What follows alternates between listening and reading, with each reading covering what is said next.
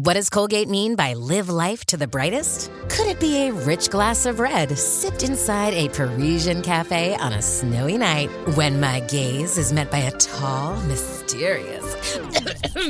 I mean, brushing is directed with Colgate Optic White Pro Series toothpaste gives you a visibly whiter smile in just three days, so you can live life to the brightest and finish that glass without worrying about teeth stains. Colgate Optic White. Find it at all major retailers.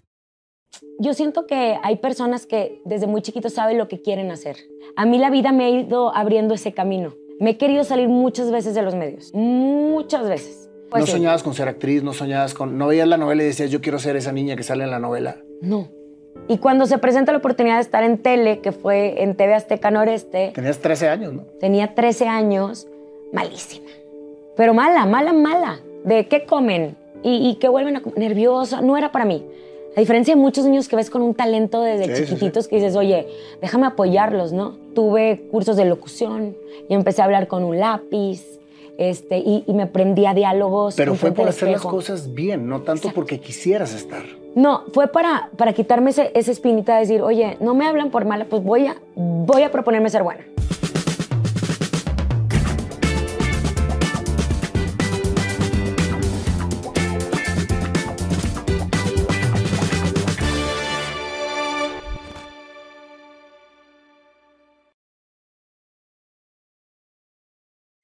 Laura, qué gusto tenerte en el programa. Igual, paisano, aquí feliz. Imagínate feliz. que dos regios entrevistando en México. ¡Qué bien! Estuvo súper. Muy bien. Pero me encanta porque soy, la verdad te admiro mucho, Laura, porque eres una persona muy neta, eres una persona muy transparente y sobre todo has trabajado muchísimo para llegar a donde estás. Sí, han sido ya pues muchos años. O sea, como que uno de repente sientes que estás en el presente y se te olvida todo lo que sea, lo que hemos, lo que he vivido o todo lo que he pasado. Y, y hay veces que, muy pocas veces voltea- volteo al pasado. Cuando necesito como un apapacho, digo, ay, sí, desde muy Claro. chiquita empecé.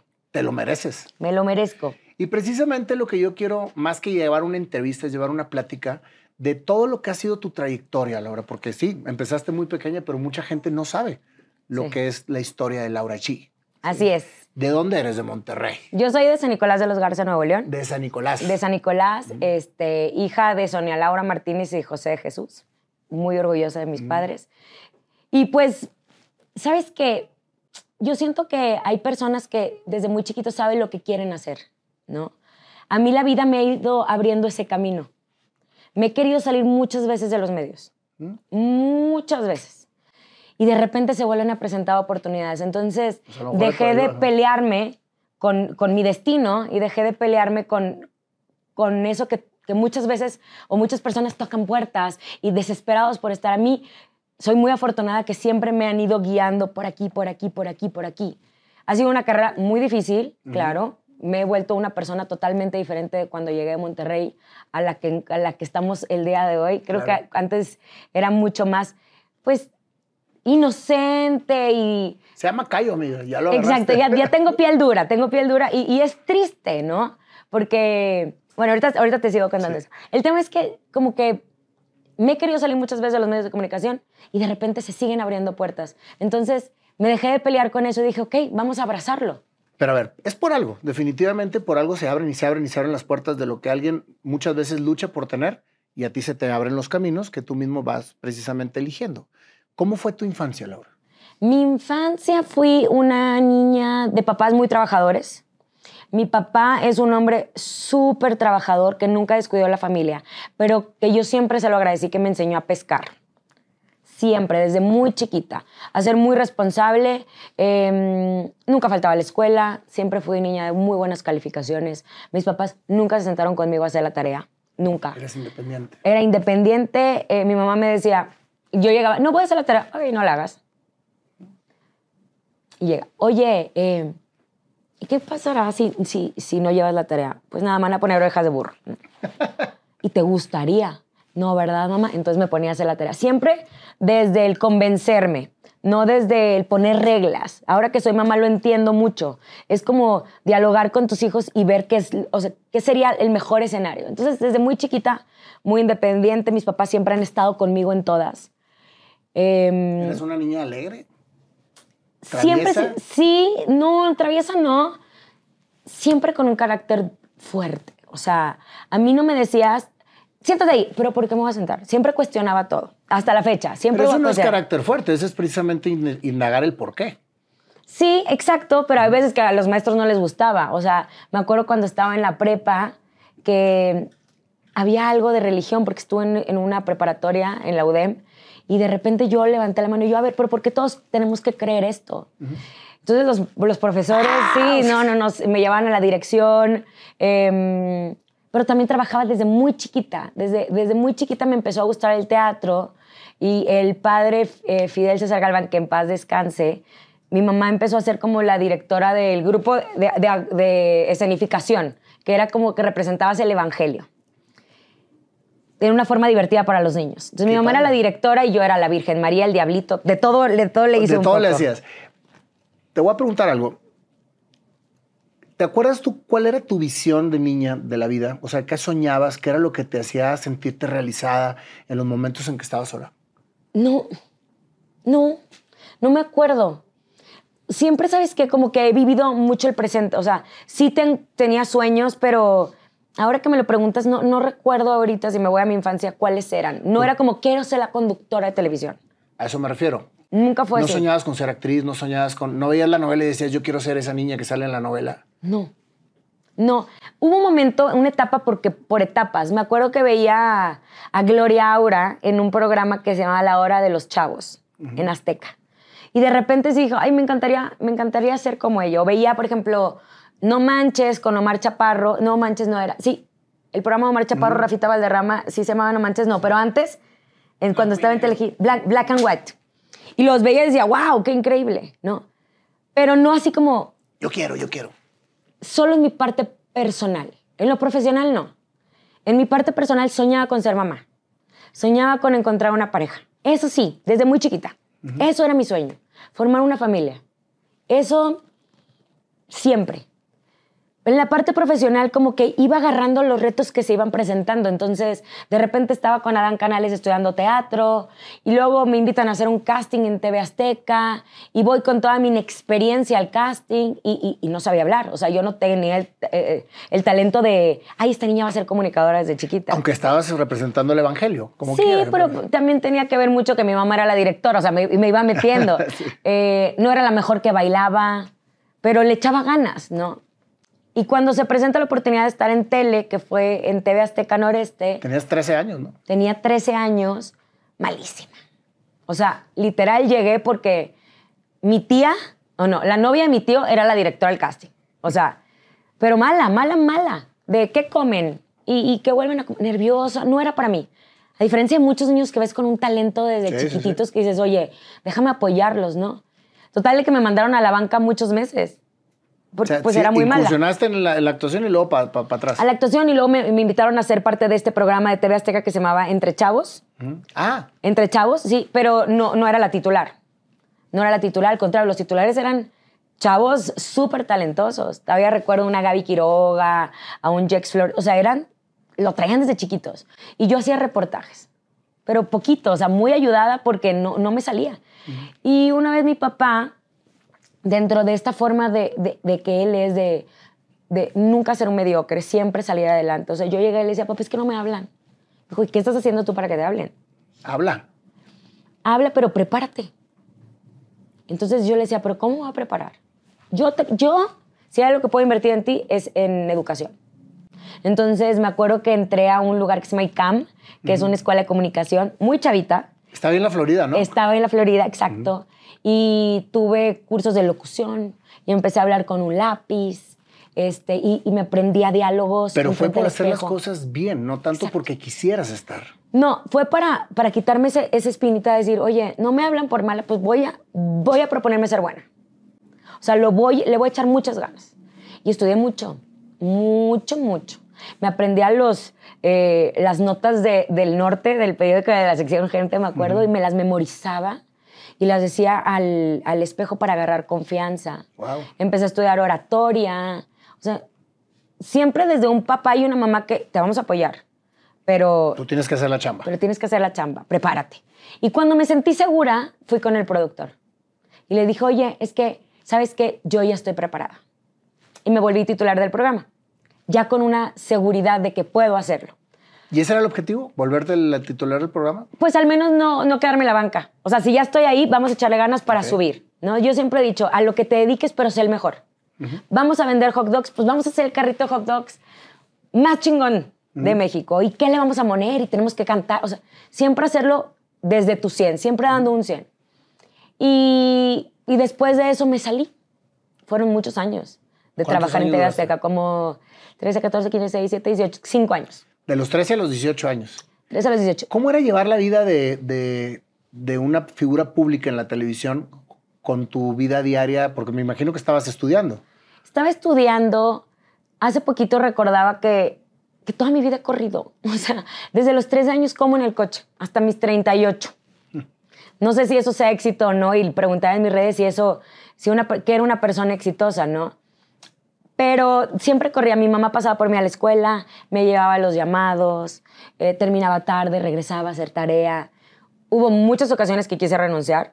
Y mi papá, porque mis amigos se iban a, los viernes de la escuela se iban a comer a un McDonald's, no a un... Y tú nunca podías ir. Yo no podía.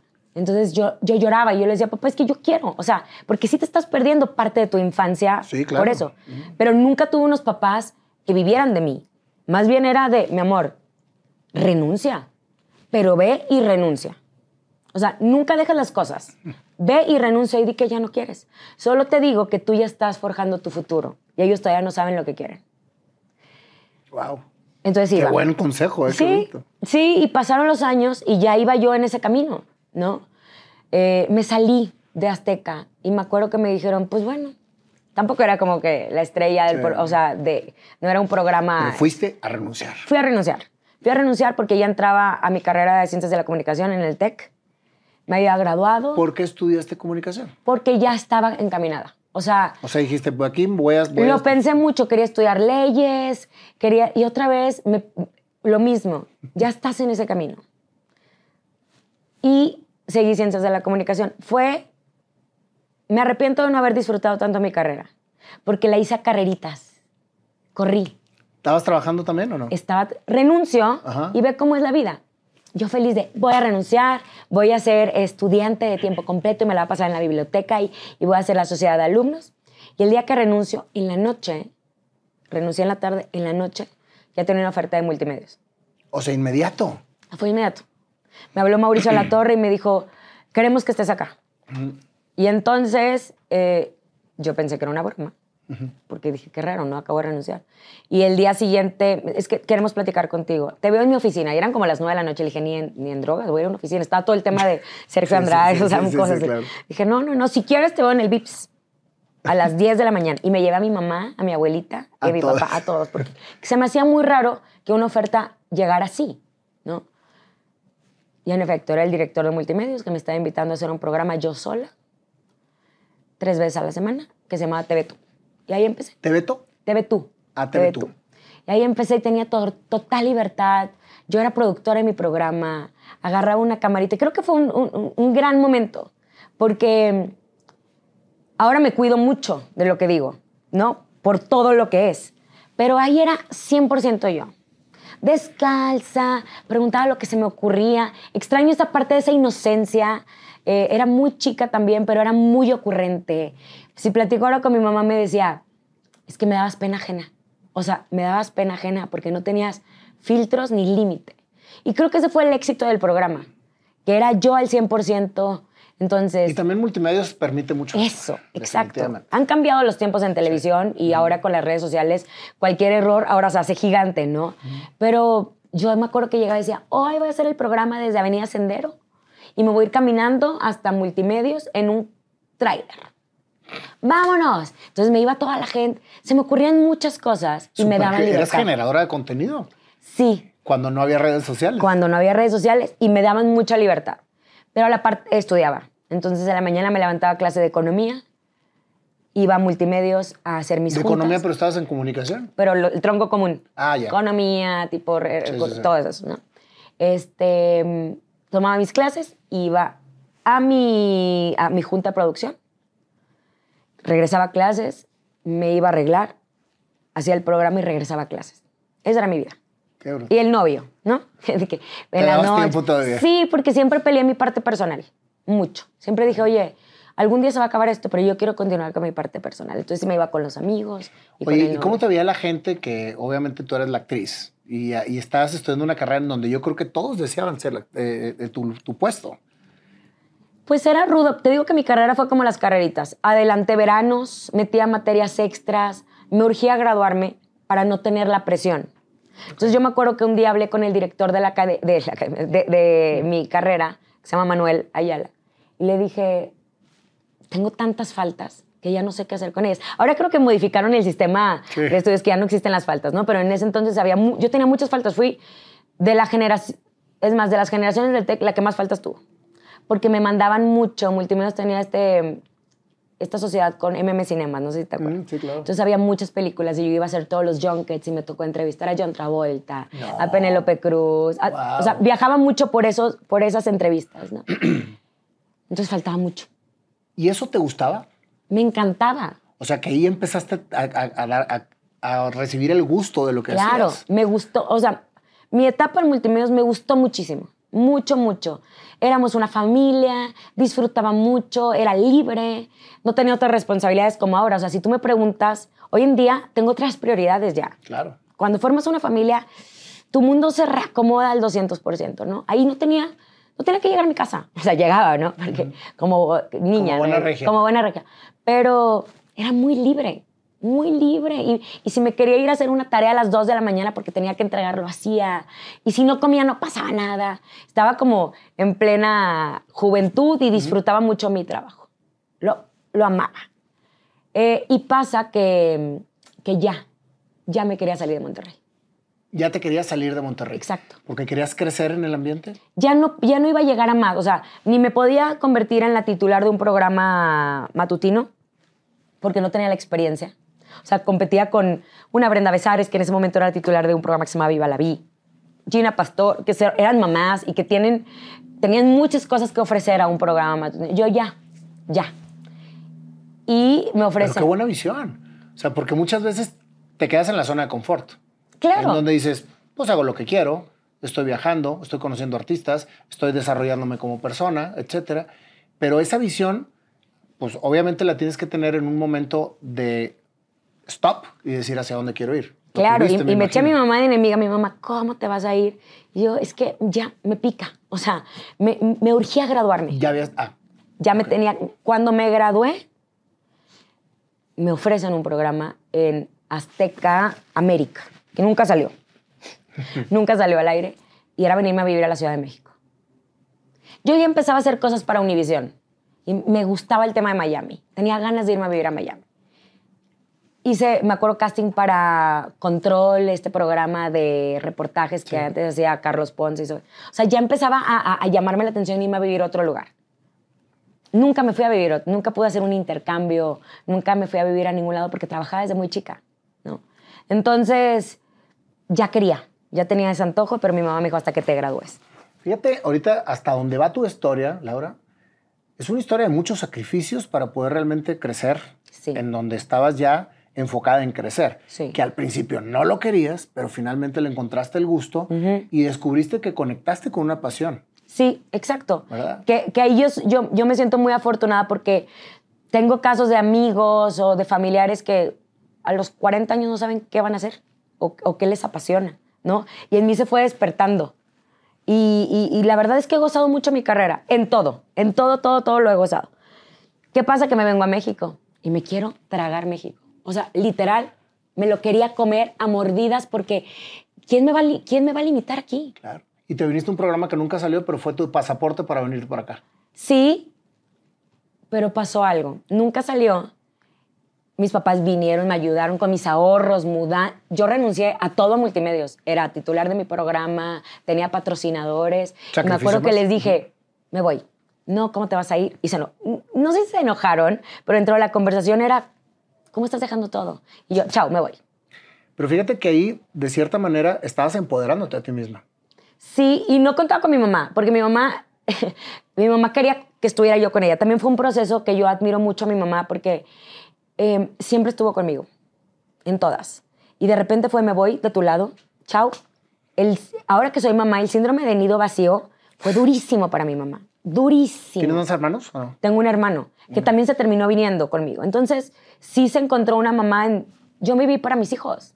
O sea, no para mis hijos, porque, pero ella me encanta que ahora se encontró su vocación y si le hablas es, estoy en sesión, necesitas algo, y yo, ¿me puedes venir a cuidar de los niños? A ver, dame fechas. O sea, qué bonito que cada quien creció. ¿Y qué está haciendo tu mamá? Mi mamá es coach, tipo Ay, moon padre. mother, hace miles de cosas. Es una mujer súper sabia y es mi psicóloga de cabecera y se lo agradezco mucho. Eh, y me vine acá, me encontré en un mundo que no conocía, que era salir, tener una vida nocturna, no tener hora de llegada, eh, una juventud, vivir juventud, Mm, claro. literal. ¿Qué edad tenías cuando llegaste aquí? 19, 20 años. O sea, tu plena... Me mudé Juventud. a Polanco con un grupo de foráneos que también estaban estudiando, que estaban haciendo prácticas. Entonces ya te imaginarás las fiestas que armábamos. Eh, no sale el programa y yo digo, no, pues es que ya no me gustó porque acá, acá no soy la estrella, entonces me voy a regresar a Monterrey. Allá tenía todo. Y voy de regreso un diciembre, me acuerdo, con mis maletas y mi papá me dijo, no, no. Yo, ¿cómo? O sea, ¿me vas a cerrar la puerta a mí que soy tu hija? Y me dijo, no, al contrario, te quiero apoyar y te quiero dar esa fuerza que necesitas para aguantar, porque no todo es, se te ha presentado fácil a ti. Hijita, regrésate. Pero es que no tengo trabajo. Pues encuentra. ¡Wow! ¡Qué gran lección, eh! Me encanta. Mi Y yo creo, yo creo que se estaba rompiendo el corazón al decírtelo. Probablemente, y me encanta porque, porque me dio eso y dije, ¿y ahora qué voy a hacer? Fui, estuve tiempo sin trabajo, no tanto, pero sí como que de repente dije, ¿qué voy a hacer? Y visité una vez a Jorge Alfaro, que en su momento era director de ay, Unicable, si no me equivoco. Y yo llegué y yo dije, pues allá soy Laura allí, acá también puedo tener mi nombre. Y me dijo, ¿y sabes qué? Sí te había escuchado, pero acá no eres nadie. Fuerte, mi Jorgito. Ya no, ya no está acá en México, creo que está en Monterrey le mando un abrazo. Acá no eres nadie, te tienes que ganar un nombre. Y fue una cruda realidad. Dije, claro, tiene toda la razón. Toda la razón. Entonces no tenía trabajo, me fui al Hotel W, presenté mi currículum para ver si me daban trabajo. Y cuando presenté mi currículum, como que el de recursos humanos me dijo, ¿y qué de acá? O sea, ¿Cómo eres para qué? conductora de televisión, como que ¿para qué te voy a contratar? Y yo le decía, es que no tengo trabajo, pero estoy buscando, es que a lo mejor la tele no es lo mío, entonces voy a buscar administración o otra cosa. Y me dijo, espérate que lleguen las oportunidades. Otra gran enseñanza. Otra gran. Y una noche en el antro, me acuerdo con mis amigas, que vinieron de visita a Monterrey, me habló Romagnoli, Roberto Romagnoli, para que fuera a hacer un casting al programa hoy. De reportera, porque era lo único que tenían para mí. ¿Cómo dio contigo? Porque me había visto trabajando en Univision. Este mundo es de conecta. O sea, realmente. Mi Es que papá- cada cosa que haces es para algo. Exacto, y no lo entiendes, pero mi papá siempre me dijo, quédate en la vitrina. O sea, estate ahí en la vitrina porque nunca sabes cuándo van a llegar las oportunidades. Entonces nunca sabes si yo con esta entrevista se genera y mueve el corazón de alguien más y dice, oye, yo la quiero. Nunca sabes. Hay que estar atenta a todas las oportunidades. Y ese día me habló, eran las 12 de la noche. Y yo, ¿cómo le decía a mis amigas que estaban de borrachera, que ya me tenía que ir porque el día siguiente tenía que estar a las 6 de la mañana? Entonces, acarreando las borrachas, llego a mi casa y llego a Televisa por primera vez. Y wow, cuando entré un mundo. Y ahí empecé a forjar una piel dura. ¿Por qué? Porque yo llegué y dije, ay, bueno, pues soy Laura, me se van a abrir las oportunidades, qué emoción, tal, tal. Sí, pero de reportera. Pero yo estaba con unos monstruos, unos monstruos periodistas. Unos Iris Carvajal, un Miguel Ángel, una, o, o sea, personas que llevan muchos años en el periodismo. Y yo no tenía ni idea de una sola telenovela. De nada. O sea, era amiga de Patti Cantú y de algunos, de las Hash, que las entrevistaba en Monterrey, pero nunca de entrevistar a todos los artistas y ir a perseguirlos. No sabía que era ir. Y entonces te metieron de reportar el espectáculo. Era la única oportunidad que tenía. Era la única oportunidad que había. ¿La tomabas o la dejabas? Bueno, me eché todas las TV notas, así. uf, Para sentada aprender. Para aprenderme cada uno. ¿Te fijas qué importante es cultivarte? Claro, por supuesto. Para poder realmente hacerte experta en lo que vas a hacer, que era lo que te decía tu papá. Exacto. Y esa enseñanza que me hizo mi papá en un principio la seguí y la sigo retomando todos los días. Ahora estamos con la inteligencia emocional. Y todos los días mi papá, si yo te enseño mis audios, me manda un capítulo de inteligencia emocional por- porque siempre he dicho que ese es mi, ese es mi talón de Aquiles. Y claro, ahora está muy de moda hablar de inteligencia emocional, pero no todos somos fuertes emocionalmente, ¿no? Pero si lo vamos construyendo como un músculo, a la larga va a dar grandes resultados. Y mi papá, estoy, estoy en entrenamiento con mi papá. Hasta tengo una foto de él. Em, y llego, muy, llego a Televisa y me chocaba ser periodista de, de espectáculos. Reportera. Sí, no me gustaba ser... Era periodista por carrera, pero de, de notas tipo amarillistas no me gustaba. ¿Por qué te caíste? ¿Por qué te divorciaste? ¿Por qué Y era lo que te mandaban a hacer. Exacto. Entonces siempre pedía perdón. Perdóname que te voy a preguntar esto. Entonces, eh, o sea, no, tienes que ser duro con esas preguntas. Necesitas sacar de quicio al artista, ¿no? Para... Es que te vuelven indolente. Exacto, pero yo no tenía ese corazón. Y se me ocurrió hacer otras notas. Entonces empecé a hacer notas de color, que era de, a ver, ¿qué puedo hacer para ser diferente acá? En un medio donde hay tanta competencia, ¿qué puedo hacer para hacer la diferencia? Y se me ocurrió ir por los cumpleaños de todos los artistas. A ver, Lucero, ¿cuándo cumpleaños? ¿Y qué le gusta a Lucero, la Mujer Maravilla? Entonces me disfrazaba de la Mujer Maravilla y llegaba y le No. cantaba el cumpleaños. Y ahí ¿De esperaban los artistas y me fui ganando un nombre con eso. Y te la aceptaron. Les encantaba, me empezaron a quitar de las notas amarillas y empecé a hacer ese tipo de reportajes. Y me empecé a hacer un nombre. Laura, ahí viene la niña de los pasteles, ahí viene la niña de los cumpleaños, ahí viene la niña de los cumpleaños. Y ahí va, poco a poco, picando piedra. Me dormía a veces en Televisa, esperando a los artistas en sus llamados en la mañana, porque luego no iban a poder tener espacio. Fíjate nada más. Les dabas las felicitaciones de una manera diferente. Diferente. Dándoles en lo que les gusta. Exacto, apapachándolos, porque siempre era, todos los reporteros vienen a golpearme, ¿no? Yo te apapacho. Y ahí me fui abriendo un camino y nunca sabes quién te va a ver. Se acaba la producción de Romagnoli, me ofrecen la producción de Carmen Armendariz En hoy. en hoy, pero ya no podía hacer estos reportajes, tenía que regresar a ser reportera. Y yo dije, no, no, porque yo, yo no tengo la pasión de ser reportera como mis compañeros reporteros del espectáculo, que siempre que los veo los saludo con muchísimo gusto. Yo llegué a ser reportera por casualidad y porque era lo único que había para mí, pero no tengo el don que tienen ellos. Eso es humildad. O sea, ellos son los chingones. Y salirte de tu zona de confort. No, y también dejarles a ellos el espacio. Ustedes son los chingones acá. Yo metí el micro y qué pregunto. O sea, pero era la única oportunidad que tenía para poder ganarme un Hambre. espacio.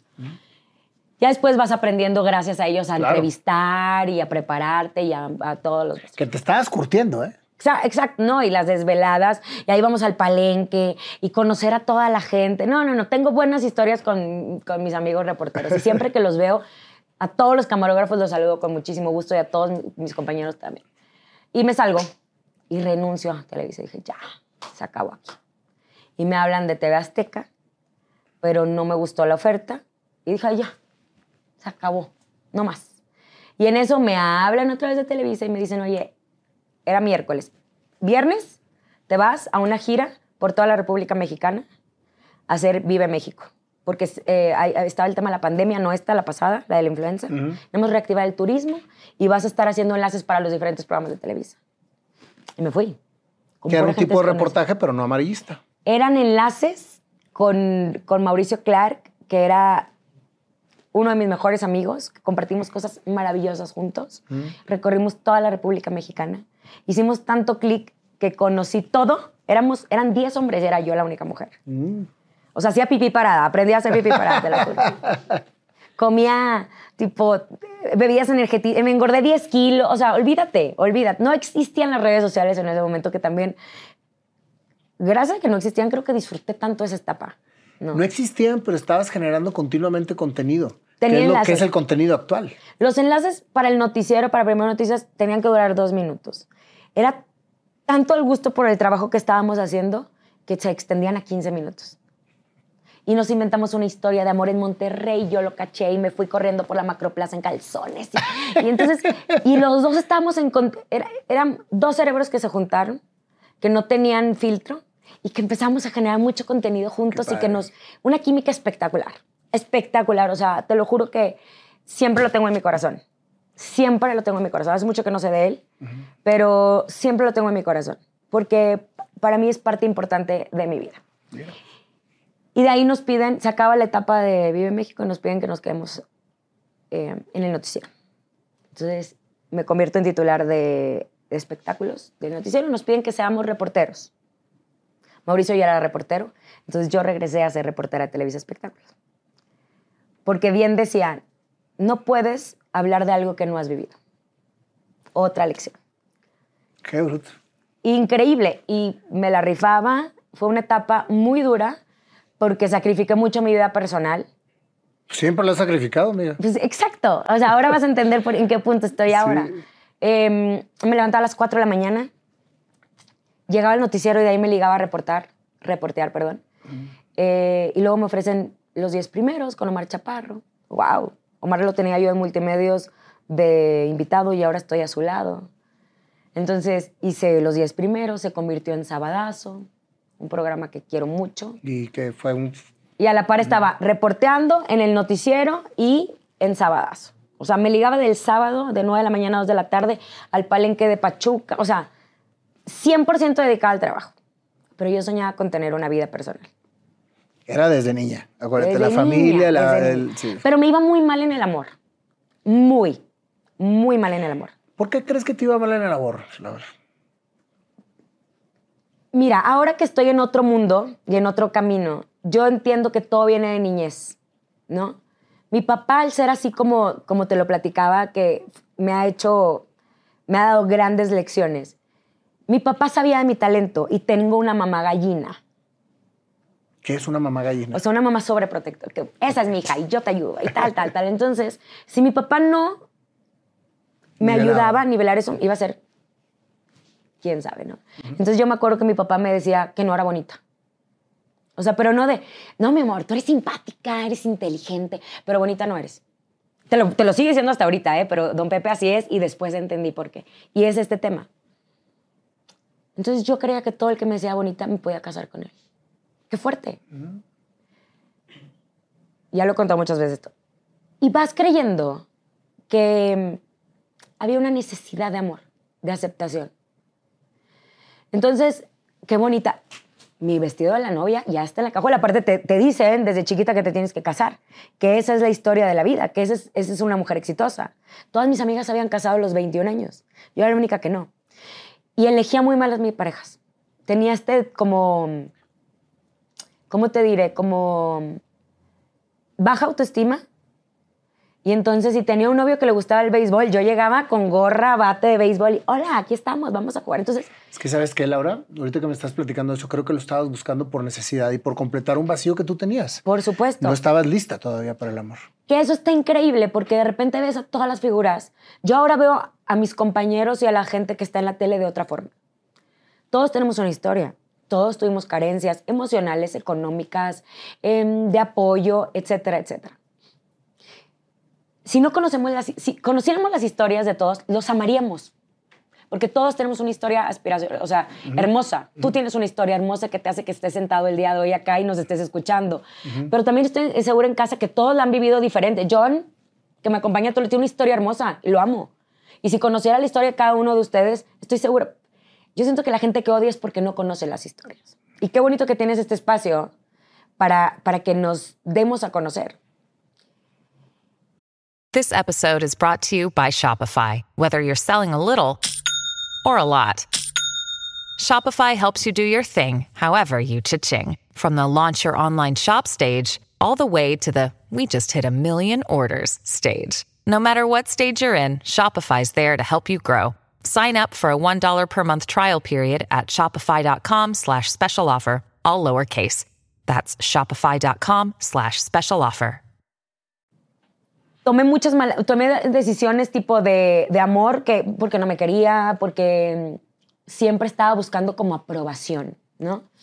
Pero fíjate la dualidad que vivías, ¿eh? Una mujer empoderada dentro de lo profesional y sola, de cierta manera, Siempre, exacto. dentro de lo personal. Yo tengo ahora que la, que la reviso, tengo correos de mi mamá hermosos, en donde mi mamá siempre estaba de, ay, hijita, mamá, es que, ¿qué crees? No, es que me acabo de enamorar. O sea, yo era la típica amiga de, no, no, me Ya. acabo de enamorar. Y ahora sí. Ya este es el indicado. Y mis amigas decían, no, Laura, es que estás muy mal.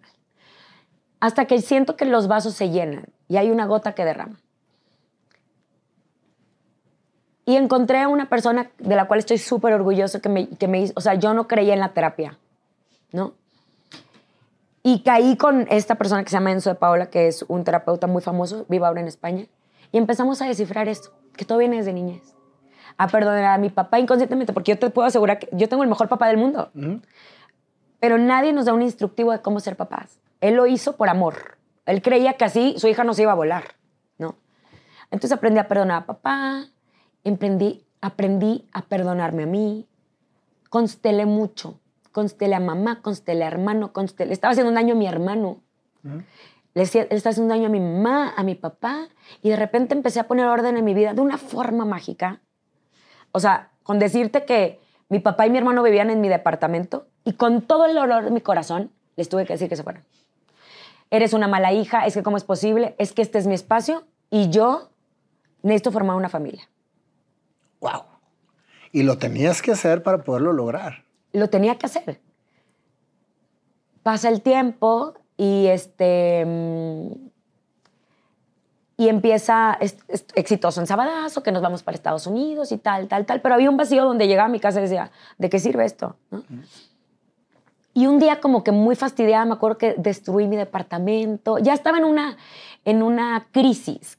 Crisis de ya no me caigo bien, me cae mal todo el mundo, ya no me encuentro ni yo aquí, ni quiero esto, ya el trabajo no me llena. O sea, ya era un... ¿Cómo puedes llevar esa parte, Laura, de, de tu tema personal con tu profesionalismo? Porque tenías que sal a, salir a dar una buena cara. Hacer reír. Y estabas fastidiada de la... Exacto. Tuve muy grandes maestros dentro de mi conducción. O sea, uno de ellos, y siempre lo he dicho con, con mucho orgullo, es Alexis Núñez. Es un gran productor. Un gran productor que me enseñó a ser conductora. Él, yo puedo decir que fue mi gran maestro en la conducción. Él me decía que mis problemas tenía que ponerlos en mute, porque yo estaba contratada para hacer reír a los demás. ¿No? Pero es bien difícil. súper difícil. Y me acuerdo que me decía, cambia la mirada, tus gestos, porque yo soy como muy dura. O sea, en la tele te das cuenta cuando estoy enojada. O cuando algo me incomoda, mis caras, o sea, soy muy transparente. Y él me enseñó mucho, mucho, mucho, mucho. Pero me derrumbé, me destruí por completito, así me hice añicos y me fui cons- reconstruyendo. Y eso es mi mayor orgullo dentro de mi Y vida. fue cuando destrozaste el departamento. Destrocé el departamento, me corté el pelo literal como Britney, así me corté el pelo, este, y empecé a sanarme. Tienes iba que, tienes todo- que... Me alejé de todo el mundo. Estuve tres meses en terapia. Iba a trabajar, tal, tal, pero no lo hablaba con nadie. Y regresaba. Ay, qué rara está, ay, qué seria, ay. Pero yo me estaba reconstruyendo. Y poco a poco, constelé mamá, papá, relación, infancia. tal. Y me acuerdo que una vez Enzo me dijo, es que ya. Y yo, no, es que yo quiero seguir trabajando. Me dijo, dentro del trabajo es que pongas en práctica todo lo aprendido. Wow. No me vayas a soltar, por favor. Tranquila. Y nunca más volví a hablar con él. ¿eh? O sea, como que ya estaba preparada y no te miento. A mi esposo lo conocí. una vez, esto está buenísimo. Una vez eh, estaba en mi casa, llegué a Monterrey y mi abuelita, que ahora tiene demencia senil y ya no se acuerda, pero me vio tan triste en el amor. Porque yo, profesional, exitosa, campañas, económicamente, tal, tal, pero acá, así. Me dijo, hija, en- escribe en esta libreta todo lo que quieres en un hombre. Y yo me acuerdo que no, o sea, no, no escatimé. Carta Santo Claus. Sí, pero literal, así. Y en eso mi abuelita me dijo, está muy difícil. Yo le dije, pero esto es lo que yo quiero. Y menos no acepto. Eso. Ya estabas empoderada. Ya está de fuera. Y la dejé y la guardé. Y mi abuelita se la puso a la Virgen y se me olvidó la cartita, ¿no? Y conozco a mi esposo, me lo presentó Facundo. Facundo. Facundo. Facundo era amigo mío. Me había presentado a mi ex también. Eh, lo habían traído a NASA de Argentina a hacer un reality. Él como director del ¿A reality. NASA? Mi esposo se llama Nazareno. Ah, pensó NASA. que a la NASA. Yo, a NASA sabe. lo traen para hacer un reality y se hace muy amigo de ellos. Y yo me acuerdo que traían de moda al argentino y que al argentino y que el argentino y el argentino y a mí no me tocaba coincidir. Lo chistoso es que nosotros, para todas las personas que no creen en el amor, estuvimos como serendipity, haz de cuenta. Estuvimos muchas veces a punto de cruzarnos, pero no era el momento adecuado. Yo estaba en este proceso. O sea, si lo hubieras conocido en el proceso, te hubiera ido fatal. fatal. No estaba lista. Y él tampoco, ¿eh? Porque llevábamos como historias paralelas, ¿no? Qué me acuerdo. grueso. Pa- pa- me encanta contarlo porque yo fui también una mujer que no creía, ay, ya. No, sí, sí, sí pasa. Pero tienes que estar limpia de acá, porque si no, ¿qué puedes ofrecer? Yo no tenía nada que ofrecer. Atraía, Pura, pura, puro tóxico, atraía puro tóxico porque era lo único que podía ofrecer yo en ese momento. Porque tú ¿no? estabas tóxica. Yo estaba tóxica, entonces uno atrae tóxicos, pero cuando sacas tanta mierda y puedes ofrecer algo lindo, se construyen cosas hermosas. Estaba en un concierto de Ana Torroja y acababa de tener una ruptura emocional horrible. Y la de duele el amor. Y la... Sí, no, y estaba yo con mi hermano y yo, no, la vida es una mierda. ¿verdad? Y me desmayé. ¡Prac! Se me rompió el tobillo. O sea, tengo esta cicatriz. acá. ¿Neta? Se me rompió el tobillo. En esta otra historia estaba un hombre produciendo ese show y le hablan, una conductora se desmayó. Y la persona que pide la ambulancia es ahora mi esposo. Entonces, tenemos hasta, de hecho, la misma cicatriz. Rarísimo. O sea, teníamos meant to be. Pero eso, nos eso lo descubrimos mucho tiempo Mucho después, tiempo ¿no? después. Como, ay, ¿por qué tienes esa cicatriz? Ay, está el concierto de la Torroja y me desmayé. No jodas. Yo, a ver, y veíamos fotos y eh, él era el que había pedido la ambulancia. Así. Y así muchas veces. O sea, de estar afuera de casa de Facundo, de, ya llegué, ay, pero me siento muy mal, no me voy. Y él estaba ahí, así, ¿no? Y nos encontramos, y cuando nos encontramos por primera vez, yo no lo vi y dije, me quiero casar con él. Qué chistoso, o sea, porque yo llegaba siempre a una reunión y yo decía, ok, ¿cuál es el soltero y con cuál es el que me puedo casar? Así era mi mentalidad. Era tanta mi necesidad de amar, Claro. o sea, de que me amaran tal cual era, que yo estaba dispuesta a ser un camaleón, o sea, y, y hacer lo que tú quisieras, ¿no? Y vivir la vida de otros. y vivir la vida de otros. Entonces yo llegué a esa reunión y yo estaba con mis amigos. Y me toca sentarme al lado de él. Él tenía los brazos fracturados. Entonces yo como por una tensión fue de, ¿te ayudo a servirte? Sí. Platiqué dos, tres cosas. Ay, de Argentina yo estuve, bla, bla, bla. Se acabó. Ni pásame tu teléfono, ni vamos a darnos unos besos anoche. O sea, nada. Ni por aquí me cruzaba. Porque yo ya estaba plena, ya estaba llena. Ya, Ya, no habías, con- necesitaba ya habías concluido tu proceso. Ya no necesitaba a nadie. Híjole, qué, qué fuerte es eso. No estaban, o sea, podemos construir juntos. Sí, pero, pero- tú no me llenas, ni yo te lleno a ti. Los dos parejito, ¿eh? Long story short, al mes nos fuimos a vivir juntos. Pero pues si no pasó nada ahí ni nada. ¿Cómo vol- Salimos. Ah, Él- a- algo que amé de Nazareno es que siempre fue, siempre ha sido una persona súper directa. O sea, él quería construir una familia, Igual que tú. igual que yo. Y él me dijo, yo te digo cuatro años y a lo mejor tú tienes muchas ganas de echar fiesta y todo. Yo tengo ganas de formar una familia. Y si tú eres la persona, voy a dedicar toda mi energía a hacerlo. Eso te lo dijo después, en una salida. Como a los dos meses. O sea, nos fuimos a vivir juntos primero. Dije, ay, ¿qué más puedo perder? No, pero bueno, cuando, ¿qué pasó antes de que te fueras a vivir juntos con él? Porque ahí no hubo cruce de palabras casi. bueno, no ahí nos vimos, me invitó a cenar. Ah, sí te invitó, porque en- entonces él sí tuvo interés en ti. Sí. O sea, pidió mi Tú teléfono. en ese yo no. momento no. Pidió mi teléfono. Te fijas, nada más déjame hacer un paréntesis. Fíjate, cuando no necesitas, el amor llega. Exacto. Porque ni siquiera lo volteaste a ver. Cambiaste completamente tu patrón que venía siguiendo con todas tus relaciones tóxicas. Que yo buscaba, que porque no me habla. O sea, me acuerdo. O sea, cierro los ojos y recuerdo esas, ese tipo de relaciones en donde veía el teléfono. Está en línea. ¿Por qué no me ha hablado? ¿Qué estará pensando? ¿Ya salió? O sea, una energía desgastada, tremenda, tremenda, tremenda. Y acá yo continué con mi vida, me invitó a cenar. Fue muy directo en un principio, porque ¿Y cómo iba así? Porque tenía no, no, no, se quitó, se quitó las... Ah, ok. Se los quitó, dijo, no, qué oso. O sea, se los quitó y de hecho sigue mal del codo unos años después. Em, pero fue muy directo. Me dijo, oye, hay muchos, muchas notas tuyas de que tuviste algo que ver con una persona y, y mucha de la gente, yo soy extranjero, no conozco tu historia, pero mucha de la gente me hace burla porque voy a, porque quiero salir contigo. Que si la cabaña, o sea, mucho tema de mi pasado. Yo nada más te voy a decir una cosa. Si tú, si esto hubiera sucedido en Argentina, serías la estrella más grande. Porque culturalmente es diferente, ¿no? Yo dije, ay, qué lindo, ¿no? Qué lindo. Y me dijo, y tengo muchas ganas de conocerte a ti, no a la que dicen que eres. Uf, qué, qué- qué- Y desde ahí me encantó porque caminamos juzgando a las personas por lo que los demás nos dicen. No te miento, una cantidad de personas que me dicen, ay, es que pensé que eras súper sangrona. Ay, es que pensé que era súper odioso, pero eres bien linda. Ya estoy acostumbrada. Y es horrible. ¿Por qué no me dices que soy linda si ni me conoces? ¿Por qué mejor no te inviertes primero en conocerme antes de decir que soy sangrona? O que soy chocante, o que soy quién sabe qué. Las personas que me conocen se quedan conmigo y llevo años conmigo. Algo, algo, no estoy, algo estoy haciendo bien. Pero soy foco de críticas durante mucho tiempo y a lo mejor tiene que ver con mi personalidad o hay algo en mí que te choca y no te checa, no sé. El tema es que seguimos juntos, no sé yo. Eh, ¿Te fuiste a vivir con él? Fui a vivir con él. A su departamento. Feliz de la vida. No le dije a mis papás. Como buena regia, hasta después se enteraron. Me propuso matrimonio. Nació mi hija Lisa. Todo esto rápido. Nació mi hija Lisa. Nació mi hijo Lucio.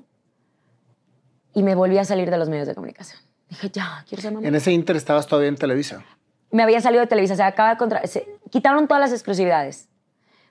Quitan las exclusividades y me embarazó de Lisa. Entonces dije, bruto. Seguí haciendo radio. Llevo muchos años haciendo radio. Seguí haciendo radio, estaba muy feliz. Ya sabes, como mamá primeriza, quieres dar tips. Todas las mamás primerizas queremos dar tips. Después entiendes que no tienes nada de credibilidad para dar ¿Cómo te sentías en ese momento, Laura, que estabas cumpliendo tu sueño? No lo creía, pero lo agradecía todos los días. Querías mucho. construir una familia, querías tener tus hijos. ¿Y llegó? Y llegó con el hombre que yo quería. O sea, Con el- toda la ah, lista que Es pusiste. que cuando estábamos de novios, mi abuelita me habla, me habla y le dice a mi mamá, oye, pregúntale a Laura si la lista, eh, el niño con el que está saliendo es el de la lista. ¿Qué lista? Le dijo tu abuelita. Ah, mira, ¿qué lista? Y me mandó una foto. Me acuerdo que veníamos de la carretera de Cuernavaca para acá. Veníamos de esquiar en Tex. Le digo, alto, tengo la lista de hecho. Alto, alto, extranjero, le gustan los animales, no tiene familia. Porque hay que saber cómo pedir. Ese es el tema. A veces pedimos, quiero un hombre. Pues sí, pero te digo un hombre alcohólico. Claro, claro. Tienes que saber cómo pedir y que no sea una exageración. Entonces, en mi lista era alto, extranjero, que le gustaran los animales, que sea trabajador, que emprendiera un negocio propio de forma legal, porque también te pueden llegar otras Totalmente, personas sí. que no. Pero pídelo que no con- tuviera pídelo hijos. claramente, así como lo Exacto. estás diciendo. Que no tuviera hijos, que me llevara muy bien con su mamá. O sea, todo lo pedí. Todo lo pedí. Por eso dijo tu abuelita, no, está cabrón. No, está cañón. Y pero cuando se lo leían a su me dijo, ¿de qué es eso? Yo, no puedo creer. Bueno, ya, tampoco le, tampoco le dije, ay, eres tú, para no hacerlo tanto. Y empezamos a formar una familia que él soñaba y que yo soñábamos. Que yo soñaba. Pero ¿sabes qué es lo más lindo? Que los dos tenemos un plan juntos. O sea, los dos tenemos un propósito juntos. Educar a nuestros hijos. Y ahora hablamos del tema de, del trabajo. Que mm, por muchos años el trabajo ha sido mi prioridad. O fue mi prioridad. Ahora mi prioridad, mis prioridades han cambiado. Ahora mi prioridad es levantarme con mis hijos. Y si a eso tengo que sacrificar no ir a una grabación a las 6 de la mañana, no importa. Entonces, ahora estoy en un programa en donde antes de entrar yo les dije, oigan, tengo niños bebecitos. Y si tienen fiebre, voy a faltar. Y si tengo que ir al Festival del Día de la Madre, voy, Voy a a estar faltar. ahí. Y si tengo que viajar a Argentina, a estar con mi familia, porque la familia de mi esposo está allá, voy a ir. Con esta cartilla se las presento. ¿Quieren que esté aquí? No, que sí, perfecto. No pasa absolutamente nada. Y estoy en un programa divino que es súper demandante de lunes a viernes, Cuatro que horas. agradezco. Mm. Antes eran cinco, ahora son cuatro. Que es maravilloso y que me da muchas facilidades de poder seguir siendo este, esta- este rol de mamá que tanto deseo. Que muchas me critican de, ay, pero todos trabajamos. Cada quien sus negociaciones. Pero fíjate la claridad, Laura, a la que llegaste. Estoy todavía en ese proceso, ¿eh? porque muchas veces, no te miento, tengo ganas de dejar todo. O sea, como que me he realizado tanto profesionalmente, tanto, que yo digo, quería ser conductora de un noticiero, ya fui. Quería ser conductora de un programa los sábados y ser el más exitoso en donde la tele se veía muchísimo, porque era esa época en donde salías y la gente te reconocía. Han cambiado la televisión mucho. Lo hice. Quería ser conductora de un matutino. Yo soñaba con ser titular de un matutino. Ese era uno de mis sueños también, cuando ya estaba acá. Y cuando nace Lucio, yo ya había renunciado a Azteca y me hablan y me dicen, vas de titular. dije, no puede ser, mi hijo acaba de nacer, tiene 10 días. ¿Cómo le hago? Tienes 10 días más para decidir. Y casi a los 30 días estaba ahí. Y, o sea, no descuidé mi lactancia, me llevaba la maquinita, mandaba leche, o- porque yo quería ser titular de ese programa. Y ya estoy en Venga la Alegría. Ahora mi sueño, soñaba con, con, con- con explorar otras cosas, ¿no? De, sé que la tele se va a acabar. Es la realidad. Va a evolucionar. Va a evolucionar, pero al menos Laura va a crecer y hay otras oportunidades para más jóvenes. O sea, yo veía el caso de Talina Fernández. Talina era una de las mejores conductoras en México. Y los últimos años rogaba porque le dieran trabajo. Y me dolió muchísimo. Porque la verdad es, es y siempre fue una gran conductora. ¿No has visto la entrevista que le hice? No lo he visto. Te la voy a mandar. Es espectacular. Y, eh, y- y tenía una forma de La hablar y de conectar. Y yo dije, en algún momento cuando yo escuché una entrevista a ella de que le diera una oportunidad, dije, yo no quiero esto para mí. Yo me quiero retirar a tiempo. Quiero trabajar por proyectos si es posible, pero quiero emprender mi negocio. Y ojalá que llegue a mí algo que me apasione. Y no sabía qué. No sabía qué, no sabía qué. Pero siempre he sido mucho de decretar y de hacer mi moonboard y de desearlo con toda tu sangre y, y de creer en los portales energéticos, o sea, todo eso. Y un día estaba en Argentina y fui a una tiendita, chiquitita, en un pueblo que se llama 25 de Mayo, ni siquiera en Buenos Aires. Y compré unas tarjetitas educativas que me encantaron para mis hijos. Y subí una historia. Y me contactaron los dueños y me dijeron, ¿por qué no te llevas estos productos a México? Y yo les dije, no, no, la verdad es que no tengo tiempo entre ser mamá, entre el programa, radio en las tardes, o sea, yo soy de las 5 de la tarde a pagar el teléfono para estar con mis hijos. Llévatelos. Y le conté a mi esposo y mi esposo me dijo, yo te invierto. Y yo, órale, va. Me trajo un barco. La marca se llama Barco de Papel. Llegó por Veracruz, me abrió una oficina, una bodega y me daba vergüenza vender. ¿Cómo? Ah, vergüenza. ¿Cómo voy a vender? Pero vendes diario. O sea, haces menciones diarias. Sí, pero ¿cómo voy a vender yo? Qué pena. Qué pena cobrarte. No, no, no, yo no puedo. Ya con el barco aquí. Ya con la oficina montada. Y no te moví la marca un año. Ahí con los productos. Me daba pena, no sabía cómo hacerle. Y, y- y subía una historia y me daba vergüenza. Y, obviamente eso te tenía con una presión tremenda. Tenía a mi esposo donde decía, ¿Y el barco? y el barco y, y me enojaba con él. Yo te dije que no. Yo te dije que no me invirtieras. Laura, pero velo como un side business. Mira, la tele no va a ser para siempre. No, no, no, no, no, no, no. ¿Y sabes qué me pasó? Que en enero me dijo, ¿qué crees? Ya desocupé la bodega, porque no puedo pagarla, porque está ahí el producto, y voy a regalar todo, porque estoy segura que esos productos le van a hacer bien a muchos niños en México. Son productos padrísimos, padrísimos. Aparte, la cultura argentina son, muy innovadores en juego, están encargados a que le dediques tiempo a tus hijos, tiempo de calidad, de que aprendan. Qué están bonito, padrísimos. sí. Aparte, es una gran labor. Ujú. Y en enero me quité el miedo. Cuando dijeron que cuando viste que ya las iban a regalar. Me quité el miedo y empecé. Y vendí. La primera vez vendí una carta y encontré el sentido. Eso. Y dije, no puedo creerlo, Encontrar el vendí. sentido. Y luego vendí dos cartas. Y luego vendí tres. Y luego vendí dos mil. Y luego empecé a buscar distribuidores por toda la República. y ahora, y me empecé a emocionar con este nuevo proyecto. Y eso me tiene muy feliz. Porque si bien llevo haciendo tele desde los 13 años, ya sé cómo es la tele. No quiere decir que no le reste importancia y que todos los días me siga poniendo nerviosa, Claro. ¿no? Pero esto, esto es algo que, que yo lo veo a futuro. O sea, que yo lo veo como un negocio que se puede quedar mis hijos si es que les interesa. Pero más allá de eso, que estoy haciendo un bien a la sociedad. O sea, estoy ofreciendo unos productos que te van a hacer bien a ti como papá para que conectes con tu hijo porque ya no sabemos conectar Estás con dando ellos. herramientas para construir familias. Y eso me tiene Ujú. súper emocionada. Claro. Entonces, pues todo ha sido un camino muy agradecida. Si me muriera hoy, estaría muy agradecida con mi vida.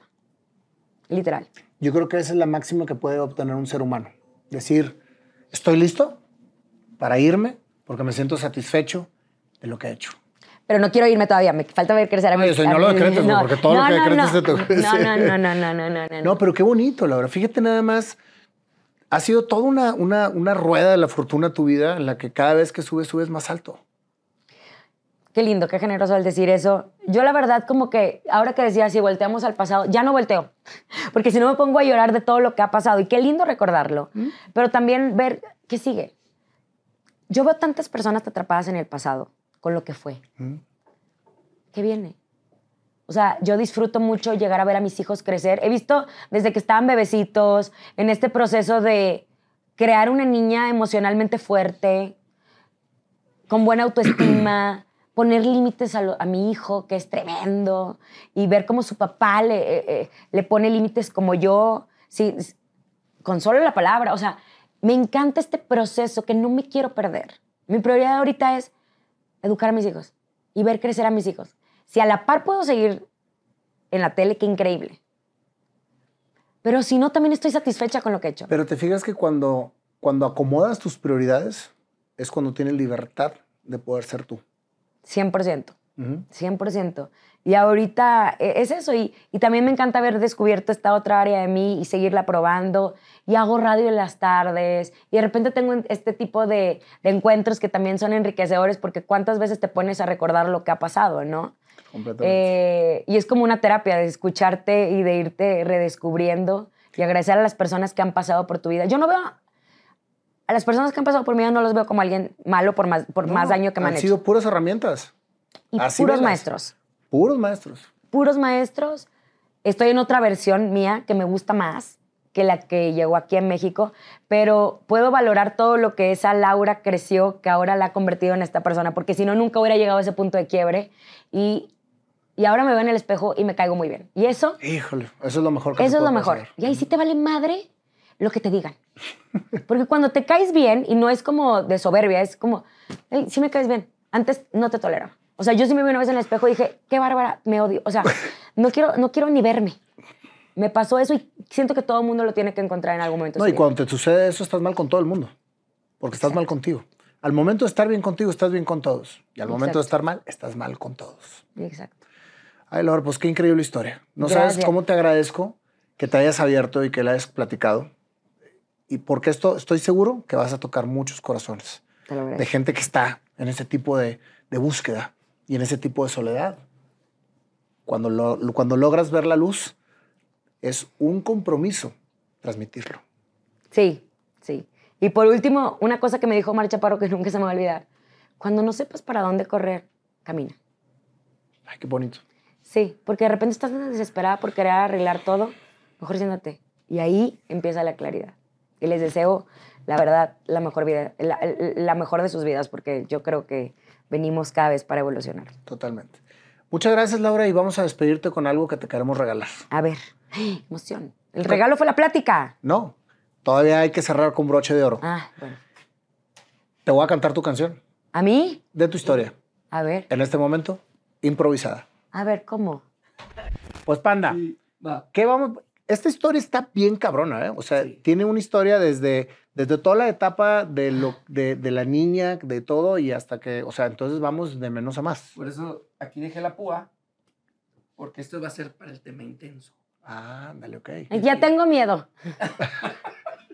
Muy bien. Listo, Esta vamos. canción es para ti. ¿La vas a componer aquí? Sí, todo improvisado. Una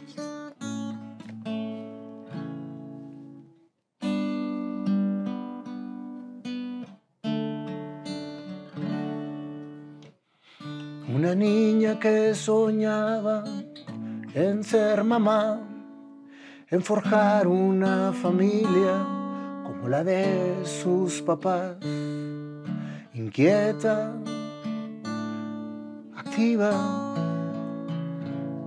Desde niña empezó a actuar. Ella no lo quería, pero todo el día se abrían puertas para caminar. Su mamá la metió a actuar de virgen, de diablo, interpretando el evangelio, pero en su interior se estaba preparando. La vida continuó y un día Laura fue Azteca a audicionar. Ella no quería estar en la televisión, pero en su interior veía programas de su agrado. Llegó y trabajo tuvo. Dijo, aquí me quedo, pero no me agrada. Siempre adelante, haciendo lo que su papá le decía con insistencia. Si ya empezaste, haz las cosas extraordinarias y ahí te quedas porque ahí llegaste a estar. Laura seguía su vida y todo iba bien. Sin querer, la televisión le llamaba otra vez. Y a Multimedios llegó. Era una vida súper agitada. Ella quería ir a comer a McDonald's con sus amigos, pero nunca tenía tiempo y sacrificaba. Sacrificaba porque eso la alentaba. Y poco a poco iba avanzando, iba diciendo, ¿hacia dónde me lleva la vida? Si yo realmente esto no deseo. Pero ahí seguía. Saliendo de Azteca, Multimedios la buscó. El mismo día que salió, la contrataron para darle su propio programa. Tres días a la semana, hacía lo que le daba la gana. Descalza andaba, sin filtros. Ella hacía lo que quería. Filmar en la calle, andar por los barrios, todo le hacía bien. Ella era, era auténtica, era feliz, ahora sí haciendo lo que quería. Fíjate cómo la vida te fue llevando por una parte y por otra, y la televisión siempre chingando ahí, o sea, siempre estaba. Lo que muchos desean, tú estabas precisamente experimentándolo, pero no sabías a dónde te iba a llegar. Estabas creciendo, pero a la vez estabas un poco vacía. Estabas buscando pertenecer, pero quizás no era realmente lo que buscabas. Dentro de tu interior, ese sueño de niña siempre imperaba, pero no te sentías completa. Ahí quiero hacer una reflexión, porque fue una gran lección que tu padre te dejó y que hasta muchos años después pudiste entender. El hecho de que te dijera que no eras bonita era para sacar toda esa fuerza que tenías adentro, porque sabía que sí lo eras. Pero en ese momento no lo entendías y eso hacía que tus relaciones fracasaran. Porque querías que todo el que te dijera bonito te amara, pero no te amabas tú misma. Y eso es precisamente lo que tenías que buscar. La vida continuó y a México te llevó. En un programa que nunca salió, llegaste a México queriéndote comer el mundo. Fiesta todo el tiempo, disfrutando tu juventud, la que no viviste acá, pero añorabas con el corazón y todo era emoción por fuera, porque por dentro te empezabas a secar. Empezabas a tener un laberinto de emociones que no querías expresar, que simplemente era para ti. Y ese momento era el que Dios te estaba poniendo enfrente para que trabajaras. Pero a lo mejor no tenías todavía el tiempo para hacerlo. Seguiste, seguiste creciendo en la tele. Nunca creció. Digo, nunca se dio el programa de, de, TV de Azteca América. Y entonces decías, ¿qué voy a hacer? En Monterrey soy Laura G. Pero en México nadie te conocía. Regresaste, tocaste la puerta de tu casa y te dijo tu papá, ni madres, ya te fuiste, tienes que hacer lo que te toca hacer. Una gran decepción tuviste. Como mi padre no me podía abrir las puertas de mi casa. Era una lección más de ese don Pepe que poco a poco te iba haciendo más fuerte. Regresaste atemorizada, sin trabajo tú estabas bebiendo con tu hermano. Tu mamá desde allá veía y rezaba.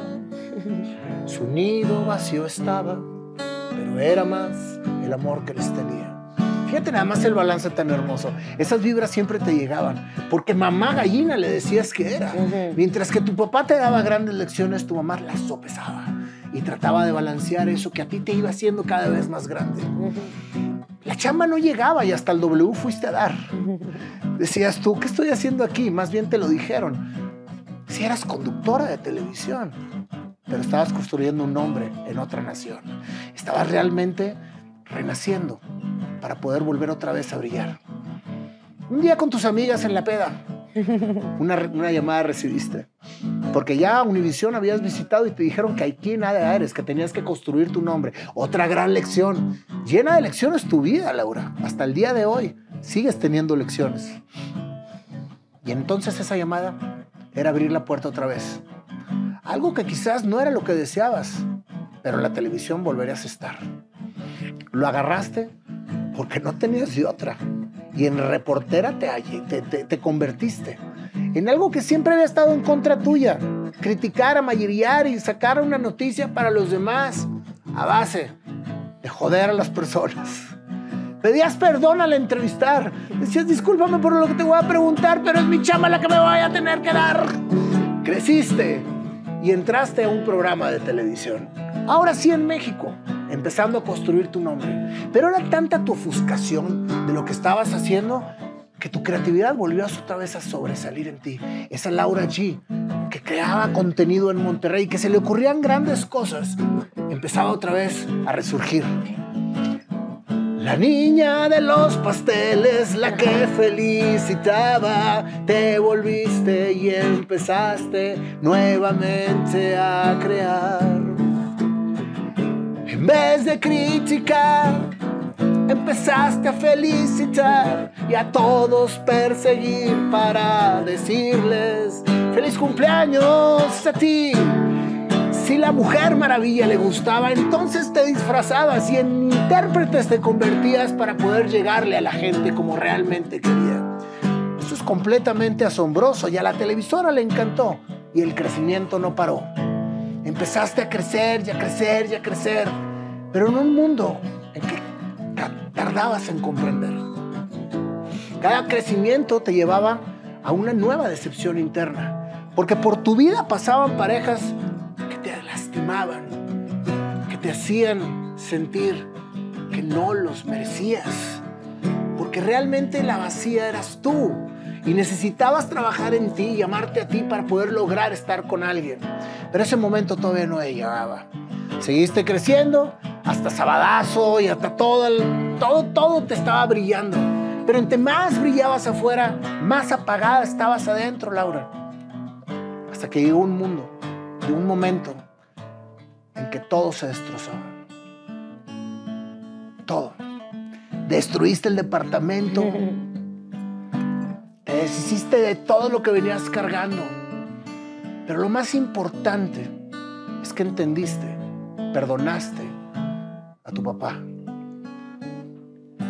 Entendiste y te perdonaste a ti. Volviste a amarte. Volviste a creer en ti. Te volviste a, a caer bien. Y eso fue precisamente lo que hizo que volvieras a encontrar el camino. Que ya no necesitaras de una pareja que te aceptara. Solamente necesitaras amarte a ti para seguir tu camino. Tardaste tres meses terminar de destrozar todo lo que venías cargando. Y en ese momento, Laura empezó a brillar otra vez. Todo te empezó a ir, todo se empezó a poner.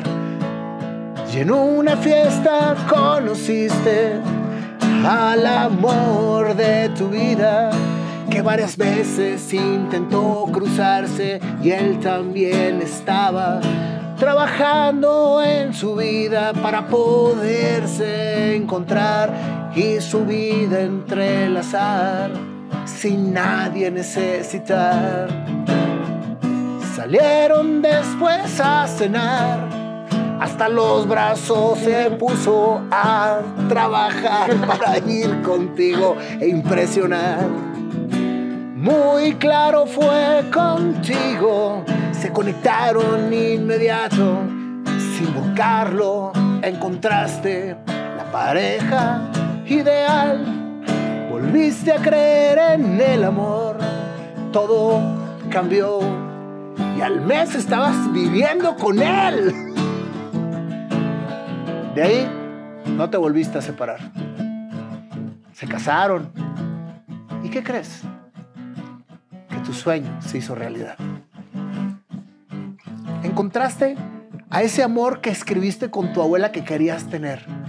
Específicamente declaraste lo que querías y enfrente lo tenías. Después vinieron los hijos. Era lo que faltaba para completar el sueño de esa niña que soñaba con tener una familia, con construir una familia y con ser mamá. Creo que esa carta que escribiste con tu abuela fue algo que ella te tenía que dejar antes de caer en su condición, pero en su alma totalmente lo decide y conectada está. Apenas empieza tu vida, Laura, porque todo lo que viviste fue lo que forjó lo que eres ahora. Y así que de hoy en adelante, el mundo es tuyo. ¡Ay, qué lindo! Ay, Laurita. Ay, qué bonito. O sea, es el soundtrack de mi vida. Es el soundtrack de tu vida, exactamente. Tú la escribiste, Laurita. No, pero qué retención, qué bárbaro. Todo. No, no, no chingues, no tienes déficit de atención. te lo prometo. Está increíble. Wow, tu don. No es mi don. Es lo que el Espíritu Santo me mandó para ti. Ay, qué Y te lo digo de corazón. No es, no es posible que podamos captar tanto y expresar tanto y que no se me crucen los cables después de 10 entrevistas que llevo en dos Sí. días. Pero la verdad, Laura, es que te lo mereces. Te lo Gracias. mereces porque has trabajado mucho por ello. Así y, que y llegas en un momento perfecto, porque te lo juro que estoy en el momento de mandar toda la chingada e irme a vivir a otro lado. está bien. Entonces está lindo que me recuerdes todo lo que he vivido para no, para no, Para, no- tranquilizarte para tranquilizar. y antes de tomar una decisión, ver hacia dónde te va a llevar la vida. Qué lindo, muchísimas gracias. Gracias a ti por abrir tu corazón, por platicarnos esta historia tan hermosa, que estoy completamente seguro que le va a llegar a muchísima gente. Dios te bendiga. Y esto es antes de que destruyas otra vez el departamento. Ya, no, no, no, todavía está, ya, eso ya no, eso ya no. y ya si es necesario, destruyelo otra vez, porque cada destrucción renaces con más fuerza. Gracias, gracias. Gracias qué bonito regalo y qué bonita sorpresa en mi día. Gracias. Ay, qué lindo. Gracias, chicos.